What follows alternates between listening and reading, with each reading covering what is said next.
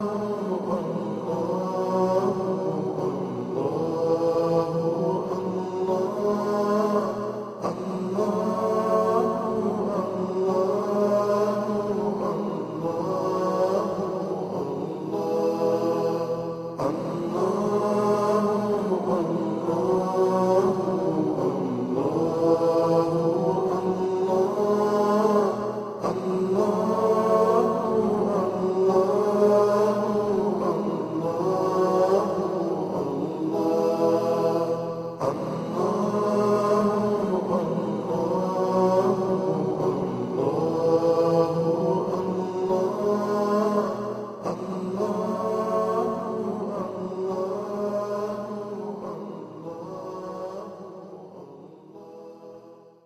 ቢስሚላህ ወልሐምዱሊላህ ወሰላቱ ወሰላሙ አላ ረሱሊላህ ሰለ ላሁ አለይህ ወአሊህ ወሰለም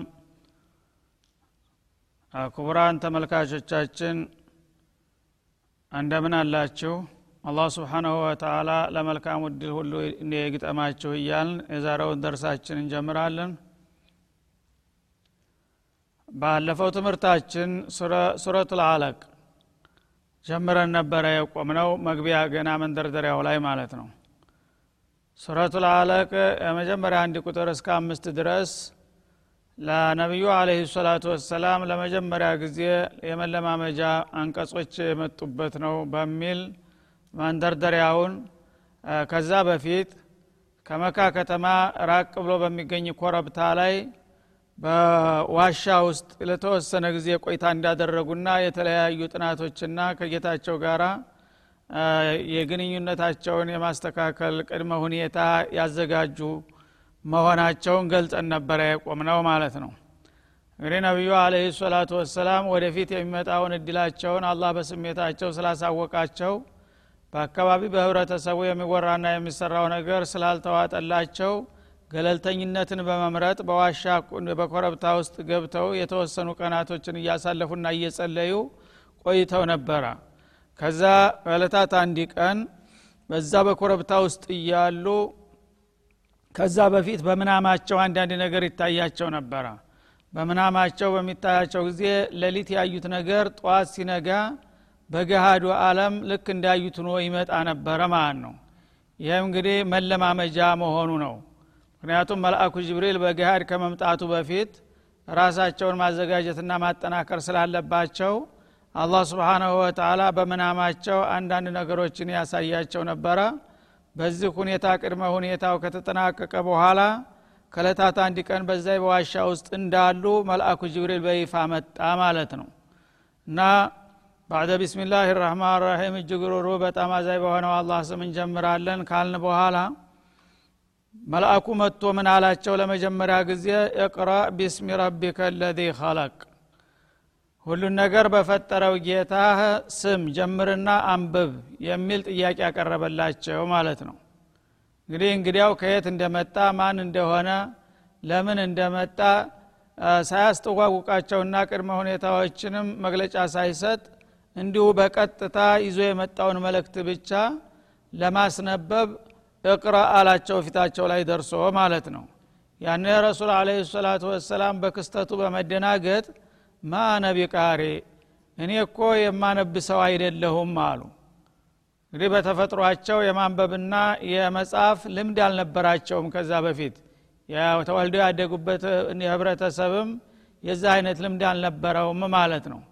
እኔ የማነባ አይደለሁም በሚላቸው ጊዜ ቀረብ ብሎ መጣና እቅፍ አድርጎ ሰውነታቸውን ጨመቃቸው። ምክንያቱም የፍርሃትና የስጋት ስሜት ስላየባቸው እንዲለማመዱና ከእሱ ጋር እንዲግባቡ የፍቅር አስተቃቀፍ አቀፋቸው ማለት ነው። አይዞህ አትፍራ እኔ እኮ ያው ላንተ መልካም ላስተምርህ ነው የመጣሁት በማለት እቅፍ አድርጎ ሰውነታቸውን ጨመቃቸው። እንደገና ለቀቃቸውና የቅራ አንብብ አላቸው መልሶ ማለት ነው። አሁንም መልሰው ማአነ ቢቃሪ እኔ የማነብሰው አይደለሁም የሚለውን መልስ ደገሙት ማለት ነው እንደገና አሁንም አቅፎ ያዘና ጭምቅ አድርጎ ወደ ሰውነቱ አጣብቆ ያዛቸው ትንፋሳቸው ሊቆረጥ ትንሽ እስተሚቀር ድረስ ማለት ነው። ለቀቅና እንደገና እቅራ ቢስሚ ረቢከ ለዚ ኸለቅ አለ። በሶስተኛ ደረጃ የሚቀራውን ነገር እሱ ራሱ ማስተማር ጀመረ ማለት ነው። መጀመሪያ እቅረእ ማለቱ ለመቅራት ወይም ለማንበብ ተዘጋጅ ማለት ነው እሳቸው ግን በቀጥታ አሁን ቀደም ያወቅከው ነገር ካለህ በንባብ አስማ ማለቱ ነው ብለው ነው እማነብ አይደለሁም የሚሉት። እሱ ግን ለማንበብ ተዘጋጅ ስለሆነ ሊያስነብብህ ነውና የመጣሁት። ሁሉን ነገር በፈጠረው ጌታ ስም ጀምርና ቢስሚላህ ረህማን ረሒም ብለህ የሚነበበውን ነገር እኔን ተከትለህ ታነባለህ አላቸው ማለት ነው። ከዛ ቀክ ብለው አዳመጡ ቢስሚ ረቢከ ለዚ ኸለቅ። መጀመሪያ እንግዲህ ከየት እንደመጣ የማንን መልእክት እንደሚያስነብብ በመጀመሪያው ቃል ራሱ ጠቆመ ማለት ነው። ሁሉን ነገር በፈጠረው ጌታ ስም ጀምርና አንብብ ካለ ሁሉን ነገር የፈጠረው የዓለም ባለቤትና ጌታ ነው የላከኝ ማለትን ጠቆማቸው ማለት ነው ኸለቀ ልኢንሳነ ሚን አለቅ ከፈጠራቸው ፍጥረታቶች መካከል ሰው አንዱ ክፍል ነውና ሰውን ደግሞ ከረጋ ደም የፈጠረ የሆነው ጌታ በሱ ስም ጀምርና አንብብ አላቸው ማለት ነው። እና እንግዲህ ሰውን አላህ ስብሓናሁ ወተላ የመጀመሪያው ሰው እንደሚታወቀው ነቢዩላህ አደም ናቸው። እሳቸው ያለ አባት ያለ እናት በቀጥታ ከአፈር ከጭቃ ነው የተፈጠሩት ማለት ነው? መጀመሪያ የተወሰኑ አፈሮችን ከተለያየ አቅጣጫ አሰባስቦ በውሃ ዘፍዝፎ አብክቶ ከቆየ በኋላ ያንን የቦካ ጭቃ የተለያየ ቅርጽ በመስጠትና በሰው ምስል በማዘጋጀት ሩህ የሚባለውን ነገር ነፍቶ ሰው አደረገው እንዲናገር እንዲንቀሳቀስ አስቻለው ማለት ነው። ከዛ በኋላ እናታችን ሀዋን ከጎናች አጥንታቸው ከአደም የግራ ጎና አጥንት ላይኛዋን በማንሳት እንደገና በሳቸው ምስል ሴት አድርጎ ፈጠረና አዘጋጀላቸው ማለት ነው። ከዛ በኋላ እርባታው ለቀጣው ትውልድ ከነሱ ፈሳሽ ሆነ ማለት ነው። ወንድና ሴት ግንኙነት በሚያደርጉበት ጊዜ በቀጥታ ከሰውየው የሚወጣው ፈሳሽ ከእሷ ፈሳሽ ጋር በመቀላቀል በማሐፀን ጓዳ እንዲጸነስ አድርጎ ሰውን ተረጋ ደም የፈጠረ አለ። ያ ፈሳሽ በማሐፀን ገብቶ በሚቆይ ጊዜ ከተወሰነ ጊዜ በኋላ ከውሃነት ወደ ደምነት ተቀይረ ማለት ነው። እንደገና ተፈሳሽነት ደግሞ ወደ ውፍረት ሂዶ የረጋ ደም ይመስላል ማለት ነው። የረጋ ደም ሁኖ የተወሰነ ጊዜ ካሳለፈ በኋላ ደግሞ ኩርማን ስጋ ይሆናል በሀዲሱ እንደተብራራው ማለት ነው። አንድ ጊዜ የምትጎረስ ስጋ ትመስላለች ማለት ነው።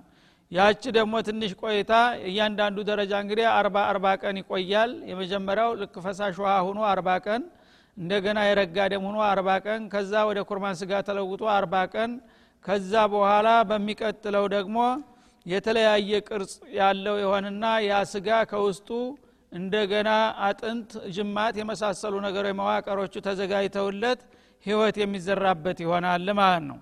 እና ያንን እንግዲህ የሰው ልጆችን አገናኘትና አፈጣጠር ባጭሩ ገና በመጀመሪያው አንቀጽ ጠቀሰ አላ ስብን ወተላ ሰውን ከረጋ ደም የፈጠረ የሆነ ይላል ይሄ ረጋ ደም የሚባለው እንግዲህ በማሐፀን ጓዳ በሁለተኛው አርባ ላይ የሚገኝበትን ሁኔታ ይጠቁማል ማለት ነው። በዚህ መልክ ሰውን የፈጠረና ያስገኘ በሆነው ጌታ ስም ጀምርና አንብብ መለክቱን አላቸው ማለት ነው። እቅራ አሁንም መልሶ እንደገና ትእዛዙን በመድገም አንብብ አላቸው። ንባቡን ቀጥል ማለቱ ነው አሁን። ወረቡከል አክረም ጌታ ቸር ነው ከሁሉም ቸር በላይ የበለጠ ቸር ነው ይላቸዋል ማለት ነው። እና ይህን ማለቱ እንግዲህ ነቢዩ አለ ሰላቱ ወሰላም ይሄ ነገር ይሆንልኛል ብለው ብዙ ጊዜ ተስፋ የሚያደርጉት ነገር አልነበረም። እርግጥ መልካም እድል ጌታ እንደሚሰጣቸው ይመኙ ነበር ማንም ሰው እንደሚመኘው ማለት ነው። ግን በሳቸው ደረጃ በየቲምነት ያደጉ እንዲሁ አልባሌ ሰው ስለነበሩ በዛ ደረጃ አላህ ስብሓንሁ ወተላ በአለም ላይ መርጦ ለዚህ ደረጃ ያበቃኛልና ነቢይነትን ይሰጠኛል ብለው የሚጠብቁ ስላልነበሩ እውነት ይሄ ነገር እንደሚለው የዓለም ጌታ እኔን መርጦኝ ነው ለዚህ ያበቃኝ ወይስ ሸይጣንና ጋንንት እየተጫወተብኝ ይሆን የሚል ስጋት ስለነበረባቸው ያለ ማስወገድ ጌታ እኮ ቸር ነው። በቸሩ ጌታ ስም ክፈትና አንብብ አላቸው። ቸሩ ጌታ ተመረጠህ ለምን ራስክን ትንቃለህ? አንተስ ቢሆን ከማን ታንሳለህ አላህ ለዚህ እድል የማያበቃብህ ምክንያት የለም በማለት አደፋፈራቸው ማለት ነው። አለዚ አለመ ቢልቀለም። ከታሁን ቀደም የሰው ልጆችን ሀሳባቸውን በቀለም መግለጽ ያስተማረ የሆነው ጌታ ከእነሱ መካከል ደግሞ የፈለገውን ሰው እንደዚህ ቃል በቃል ለማስተማርም ተቸረህ ለምን እንዴት አይባልምና በቸሩ ጌታ የመጣልህን ጸጋ ተቀበልና አንብብ አላቸው ማለት ነው እንግዲህ አላህ ስብሓን ወተላ ለሰው ልጆች ከዋለላቸው ውለታ አንዱ እና ዋነኛው እውቀት ነው ከኢማን ቀጥሎ ማለት ነው። እውቀት ደግሞ ተእሳቸውም ቀደም ሲል የሰው ልጆች ከሌሎች ነፍሳትና እንስሳት የሚለዩበት ስነ ጽሁፍ ነው ማለት ነው። የጽፎ ሀሳቡን የመግለጥ ሁኔታ ነው። ይሄ ነገር ለአጠቃላይ ለሰው ልጆች የተሰጠና የተቸረ ጸጋ ሲሆን ንብዋ ደግሞ ከዛ ለየት ያለና የላቀ ደረጃ ነው ማለት ነው ስለዚህ መጀመሪያም የሰው ልጆችን አላህ በመልካም ፍቃዱና በቸርነቱ ነው በቀለም መጻፍና እውቀትን ማሰራጨት ያስቻላቸውና ያስተማራቸው። ያንን ያደረገ ጌታ አሁንም ደግሞ ከእነሱ መካከል ለወደደውና ለመረጠው ሰው የነብይነትን ማዕረግ ቢሰጥና አንተ ምንም የምታነብና የምትጽፍ ባትሆንም እንኳ በቀጥታ ቃሉን ወደ አንደበትህ ሊያስገባና ሊያስተምርህ ይችላልና ለምን ትጠራጠራለህ? ጌታ ይህን እድል ሰጥቶሃልና ችሮሃል በማለት አስተዋወቃቸው ማለት ነው። አለመ ልኢንሳነ ማለም ያዕለም። ሰውን በአጠቃላይ የማያውቀው የነበረውን ነገር በተፈጥሮው በፍቃዱ የሚያስተምር የሆነው ቸሩ ጌታ አንተንም ደግሞ የአዋቂዎች ሁሉ አዋቂ አድርጎ መርጦሃልና የመጣልህን መልእክት በጌታ ስም በመክፈት አንብብ በማለት አቀረበላቸው ማለት ነው ስለዚህ እንግዲህ እዚህ ድረስ ነው የመጀመሪያው ክፍለ ትምህርት የተሰጣቸው ማለት ነው። ታንድ እስከ አምስት ቁጥር ድረስ አለመ ልኢንሳነ ማለም ያዕለም የሚለው ድረስ ታስተማራቸው በኋላ ወዳውኑ ወዴት እንደሄደ ሳያውቁ ወጣ ብሎ ስጉር አለባቸው ማለት ነው። ከዛ በኋላ ድንጋጤና ተስፋ ተፈራረቀባቸው። ይህ እሱ እንግዲህ እንደነገረውና ያስተማራቸው ቃላቶች እንደሚጠቁሙት ተአለም ጌታ የተላከ መሆኑን ነው የሚያሳየው። ይሄ እውነት ሁኖ አላህ ፍቃዱ ሁኖ ለዚህ እድል መረጠኝ ይሆን የሚለው ተስፋቸው ሲለመልም ይሄ ነገር ደግሞ ምናልባት መላይካ መስሎ በአላህ ስም ጅን ወይም ሰይጣን እንዳይጫወትባቸውም መስጋት ጀመሩ ማለት ነው። እና ይሄ ሰውነታቸው እንግዲህ የስጋቱ ሲሰማው እንደ ህመም ተሰማቸው ሰውነታቸው ይርገበገብ ጀመረ ልክ ወባ እንደያዘው ሰው መንቀጥቀጥ ጀመሩ። ብርድ ብርድም ይላቸው ጀመር። አሁኑ ተነስተው እየተርበተበቱ ወደ ቤታቸው ተመልሰው ይመጡና ለባለቤታቸው ለከዲጃ ያጋጠማቸውን ነገር ይነግሯቸዋል። ለማንኛውም ብርድ ብርድ ብሎኛልና እስቲ ልብስ ደርቡልኝ በማለት ተሸፋፍነው ይተኛሉ ማለት ነው። እዛ ተኝተው እያሉ ወዳውኑ እንግዲህ በቀጣው ዙር መልሶ መጣላቸው እዛው ቤት ድረስ ማለት ነው። ቤት ድረስ መጣና ያ አዩሃል ሙዘሚል ያ የሚሉትን ሁለት ተከታታይ ስራዎች ይዞ መመንጣት ካሉበት ቦታ እንደገና ስራውን ቀጠለ ማስነበቡን ማለት ነው። ይህ ነው እንግዲህ የመጀመሪያው ክፍል ቁርአን በነቢዩ ላይ አለህ ሰላቱ ወሰላም የወረደውና እሳቸውን ከጌታ ጋር ያገናኘው የሆኑት አንቀጾች እነዚህ ናቸው ማለት ነው እና አላህ ስብሓናሁ ወተላ እንግዲህ መጀመሪያውንም ባለፉት ኩቱቦች እና በሩሱሎች ይሄ የመጨረሻው እድል በአረቦች አካባቢ በሚመረጥ ነብይ እንደሚመጣ ተደጋግሞ ተነግሮና ትንቢዩ ታውቆ ነበረ። በዛ መሰረት በመካ አካባቢ የመጨረሻው ነቢይ ይመጣል እየተባለ ሲጠበቅ እንደቆየው ሁሉ አላህ ስብሓናሁ ወተላ ነቢዩ መሐመድን አለ ሰላቱ ወሰላም በመምረጥ ይህን እድል እንደቸራቸው አሳወቃቸውና ስራው ተጀመረ ማለት ነው ከዛ በኋላ አልሙደሲር እና አልሙዘሚል እነ ሱረቱኑን በተከታታይ ያው ሲመጡ ከቆዩ በኋላ ቆይቶ ነው ከዚህ ቀጥሎ ያለው የምዕራፉ አካል ከላ ከሚለው ጀምሮ ሊመጣ የቻለው። አሁን ባለበት መልኩ በመደዳው ምዕራፉ ከመጀመሪያ እስከ መጨረሻ አንድ ጊዜ አይደለም የመጣው። የመጣው የመክፈቻው ቃላት እነዚህ አምስቶቹ ናቸው ማለም ያዕለም የሚለው ድረስ። ከዚህ በኋላ ሌሎች አጫጭር ምዕራፎች ሲወርዱ ከቆዩ በኋላ መልሶ ነው የዚህ ምዕራፍ መሟያ ሊመጣ የቻለው ማለት ነው። ከላ ኢነ ልኢንሳነ ለየጥዋ ይላል። እንግዲህ ከዚህ በኋላ ነቢዩ አለህ ሰላቱ ወሰላም ስራቸውን እየቀጠሉና ጅብሪሉል አሚንም ተቀጣይ ምዕራፎችን እያመጣ ስራው እየተፋፋመና እየተሻሻለ በሚመጣበት ጊዜ በአካባቢ ያሉ ባለስልጣናትና ባለጸጋዎች ነቢዩን በጥርጣሬ አይን ማየት ጀመሩ ማለት ነው እና መሐመድ እኮ ነቢይ ሆንኩኝ አለ። ከጌታ ቃል ይመጣልኛል እያለ ነው ተብሎ ሲወራ የቅርብ ጓደኛና ቅን አመለካከት ያላቸው ይህንን ካለ ሊሆን ይችላል ምን ችግር አለው? አላህ ስብሓናሁ ወተላ በፍቃዱ የፈለገውን ይመርጣልና እሱ ደግሞ በመልካም ስነ ምግባር የታወቀ ታማኝ ሮህሮ ጀግና ቸር ነውና እሱ ለዚህ ደረጃ የማይበቃበት ምክንያት የለም እያሉ አንዳንድ ደጋፊዎች ሲገኙ ሌሎቹ ደግሞ የተለያየ ጥቅምና በህብረተሰቡ መካከል ቦታ ያላቸው ሰዎች ይሄ ነገር ከመጣ እኛን ይጋፋናል ብለው በመፍራት እነሱ ደግሞ በጥርጣሬና በስጋት አይን የጎሪጥ ማየት ጀመሩ ማለት ነው። በዛ መልክ እንግዲህ በጥላቻና በጎሪጥ ከሚያዩት የመጀመሪያውና ዋነኛው ጥላታቸው አቡጀህል ነበረና እሱ ነገሩን በቅርብ ይከታተለው ጀመር ማለት ነው። የሚያደረጉትን እንቅስቃሴ ሁሉ እና ይህም በሚያደረግበት ጊዜ በቀጣዮቹ አንቀጾች ስለ እሱ ነው የሚያወሳለን ማለት ነው። ከላ አላላ ስብሓን ወተላ ሐቀን። እውነቱን ልንገራችሁ ይላል። ኢነ ልኢንሳነ ሰው ሲባል ለየጡቃ ድንበር ያልፋል አለ። ለምን? አረአሁ እስተግና ራሱን ባለጸጋ አድርጎ ስላየ።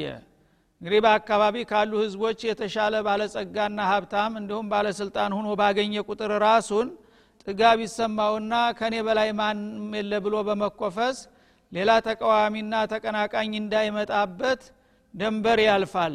በሌሎች ላይ ጫናና ተጽዕኖ ሊያደርግ ይሞክራል ይላል ማለት ነው። ይህ እንግዲህ አጠቃላይ የሰው ልጆች ባህሪ ነው። ትናንትም ዛሬም ነገም የማይለቃቸው ነገር ማለት ነው። አንድ የተሻለ ደረጃ ያለው ሰው ያንን እንግዲህ ያለበትን ደረጃ ሌላ ላለመስጠት ወይም ሌላ ተቃዋሚ እንዳይመጣበት በመብራትና በመስጋት ሻል ያለ እንቅስቃሴ ባየ ቁጥር ያንን ለመጨፍለቅና ለማጥፋት ተንኮል መሸረብ ይጀምራል ማለት ነው። ታዲያ አቡጀህልም በወቅቱ ያደረገው ይህን ነበረ ማለት ነው። አሁን እንግዲህ ስለ እሱ ማሸሞሩ ነው። ሰው ይኸው ነውና ባህሪው አሁንም በጊዜው ያለው ከበርቴና ባለጸጋ የሙሐመድን ጉዳይ በጥርጣሬና በፍርሃት በማየት ደንበር ሊያልፍ ይሞክራል። ነቢዩንና ተልኳቸውን ሊቃወምና ሊተናኮል ያስባል በማለት ጠቆመ ማለት ነው። ሰው ሲባል ደንበር ያልፋል። ለምን? ራሱን የተሻለ ባለጸጋ ሁኖ ባየ ቁጥር ይህንን እድሌን ሌሎች የተቀናቃኞች መጥተው እንዳይጋፉ ብሎ በመፍራትና በመስጋት ይቃወመኛል ብሎ የሚያስበውን ሁሉ ደንበር አልፎ በህገ ወጥ መንገድ ሊጨፈልቀውና ሊያፍነው ይሞክራል ማለት ነው። ኢነ ኢላ ረቢከ ሩጅዓ እና የእንዲህ አይነት አስተሳሰብ ያለውን ሰውዬ የሁሉም ነገር መመለሻ ወደ ጌታህ ነው ብለህ ንገረው ይላል ማለት ነው።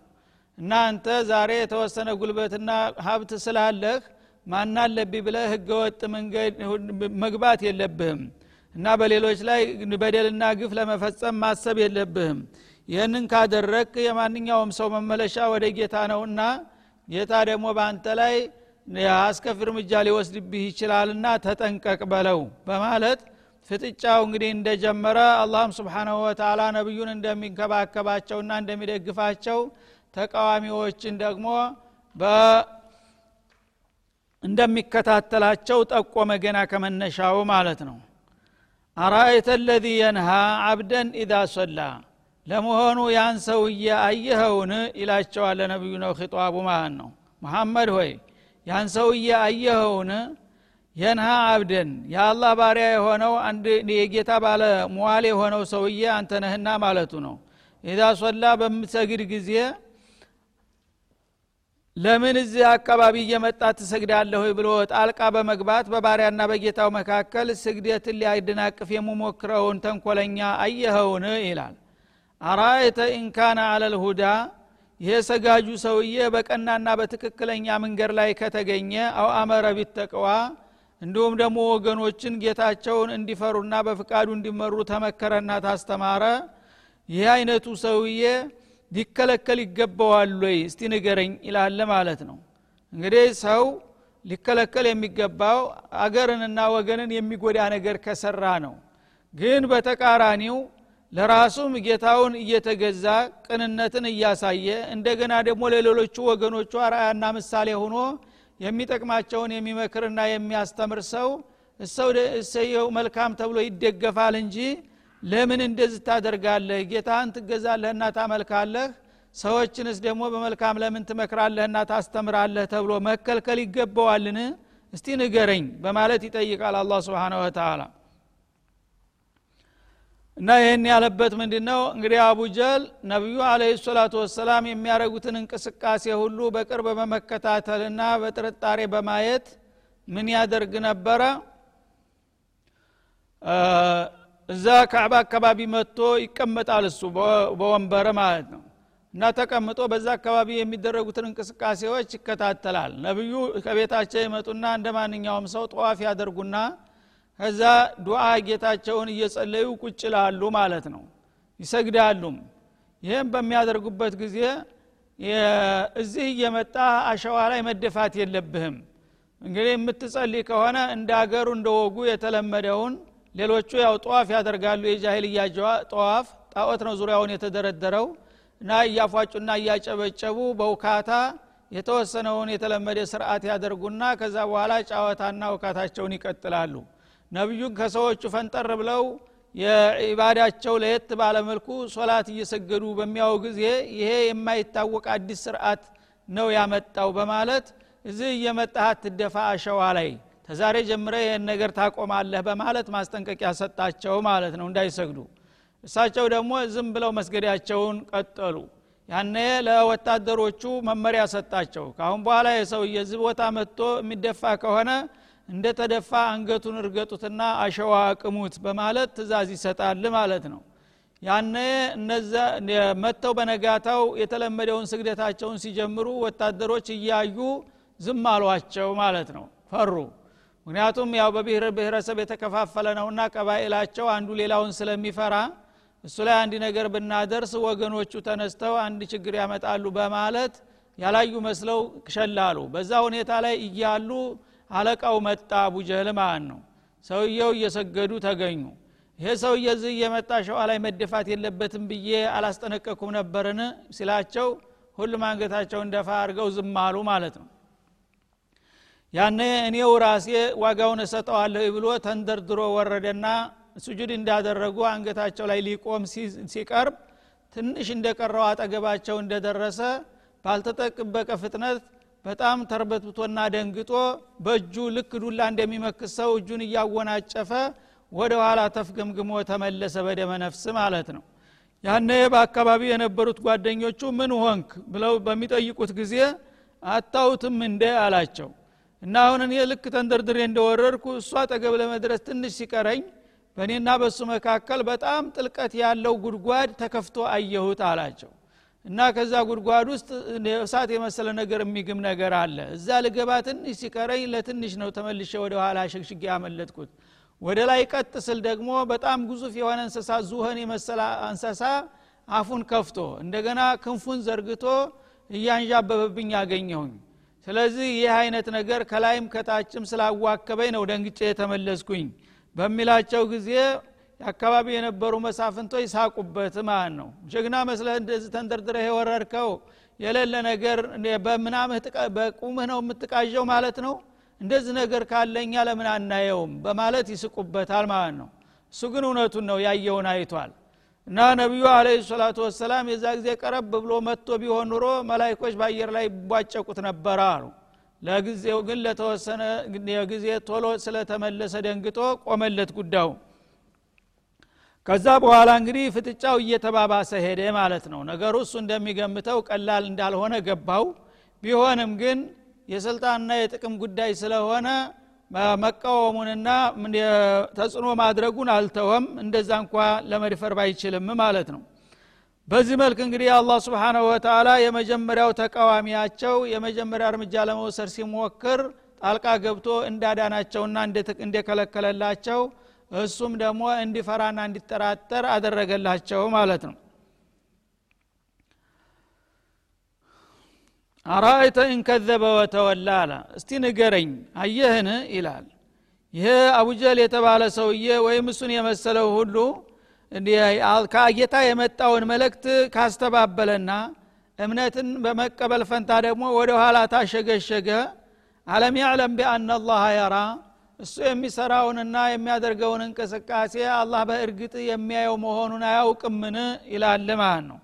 እንግዲህ እሱ ባለው ጉልበትና የተሰሚነት የአላህን ነቢይ በቀላሉ ሊያጠቃ መሞከሩ ለምንድን ነው ከጀርባው ማን እንደሚጠብቀው አያውቅም ወይ ማለቱ ነው።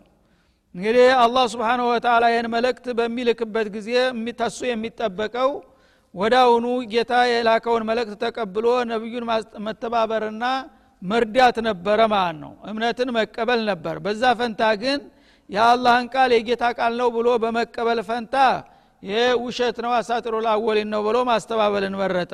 በማመን ፈንታ ደግሞ መካድና ወደ ኋላ መቀልበስን መረጠ ማለት ነው። ይህንን ያደረገው ሰውዬ ታዲያ ይህ አድራጎቱ ያዋጣኛል ብሎ ነው ወይ? አለም ያዕለም ቢአና አላህ የራ አላህ እሱ የሚያደርገውን እንቅስቃሴና የሚያስበውን ነገር በቅርብ የሚያይና የሚታዘብ መሆኑን አያውቅምን? በማለት ጠየቀው ማለት ነው። እንግዲህ ስለ አላህ ምንነትና ማንነት ቢያውቅ ኑሮ ይህን ባላደረገ ነበር። ባላዋቂነት ግን ከጌታ ገፍቶ የመጣውን ነገር በዚህ ውስን አቅሙ እሱ አፍናለሁና እጨፈልቃለሁ ብሎ መሞከሩ ከንቱ ምኞት ነው። በማንኛውም መልኩ የሚያደረገውን እኩይ እንቅስቃሴ በቅርብ እየተከታተልኩና እየታዘብኩት ነው በማለት አሳወቀ ማለት ነው። ከላ። ስለዚህ ሰውዬ አርፎ ቢቀመጥ ይሻለዋል። ከዚህ እኩይ ተግባሩ ይታቀብና ይጠንቀቅ ይላል ማለት ነው። ለኢለም ከዚህ እንግዲህ መጥፎና እኩይ እንቅስቃሴው ወይም ተተቃውሞው ባይቆጠብና ባይታረም ይላል አላ ስብን ወተላ ለነስፋን ቢናስያ አናቱን ፈጥርቀን እንደምንይዘውና መሬት ላይ እንደምናፈርጠው ይወቅና ይጠንቀቅ ይላል ማለት ነው። ለነስፋን ማለት ለነእኹዘን ቢሙቀደሚ ረእሲሄ ራሱን አናቱን እንደዚህ አድርገን በስተን ይዘን አንስተን መሬት ላይ እንፈጠፍጠዋለን ከፈለገ በማለት ያስጠነቅቃል ማለት ነው። እሱ እንግዲህ በጣም የታወቀ ባለሀብትና ባለጸጋ ባለስልጣን ባለወገን ስለነበረ ማንም በቀላሉ ይደፍረኛል ብሎ አያስብም ነበር። ግን አላህ ስብንሁ ወተላ ልክ እንደ ህፃን ልጅ ጭንቅላቱን በጣቱ በስቶ ይዞ አንስቶ ፍርጥ እንደሚያደርገው በቀላሉ ላፈርጠው ይችላለሁኝ ሲል አስጠነቀቀው ማለት ነው። ናስየቲን ካዚባ ይህቺ ውሸት የተሞላባት የሆነችውን አናቱን አንስቼ እንዳላፈርጠው ይላል። እንግዲህ አንድ ሰው ተንኮል የሚያስብና የሚያጠነጥነው በጭንቅላቱ ባንጎሉ ስለሆነ ይሄ መጥፎ ሀሳብና ተንኮል የተሞላበትን ጭንቅላቱን አንስቼ እንደንቧይ እንዳላፈርጠው ይጠንቀቅ ይላል ማለት ነው ካጢአ ስተተኛ የሆነች።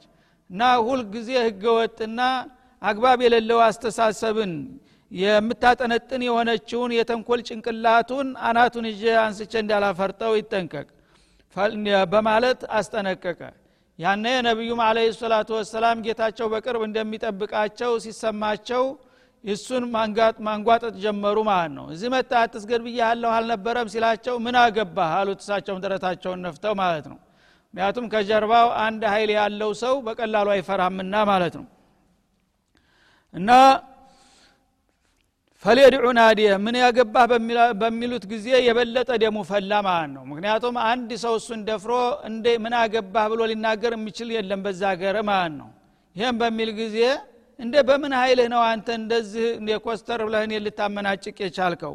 እኔ እኮ ከፈለኩኝ ከወገኖች እንዳታጣላይ ብዬ ነው እንጂ ይህችን አካባቢ አሁን በአንድ ጊዜ በቅጽበታዊ በወታደር ወራት የሚችል ሰው ነኝ። በምን ኃይልህ ነው እኔ ጋር እንዲዝ የምትፋጠጠው ብሎ ጠየቃቸው ማለት ነው።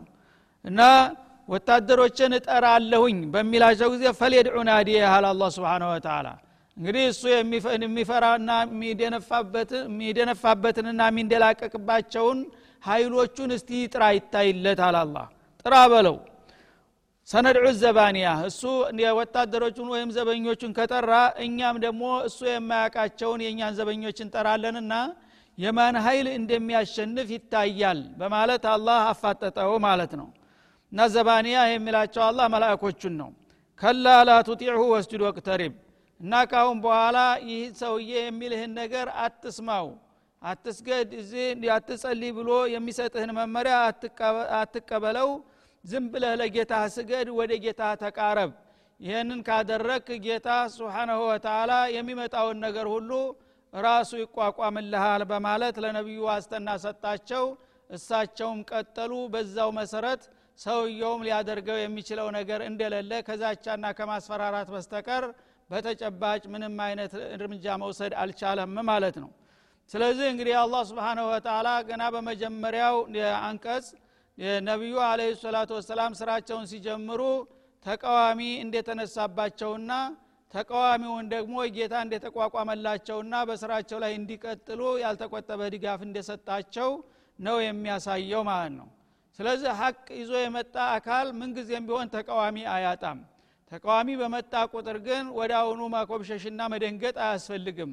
ባለ አቅሙ በጌታው ተማምኖ የገፋ ያ የሀቅ ጓዲ በሂደት የሚያሸንፍ መሆኑን ያስተምራሉ እነዚህ አንቀጾች ማለት ነው።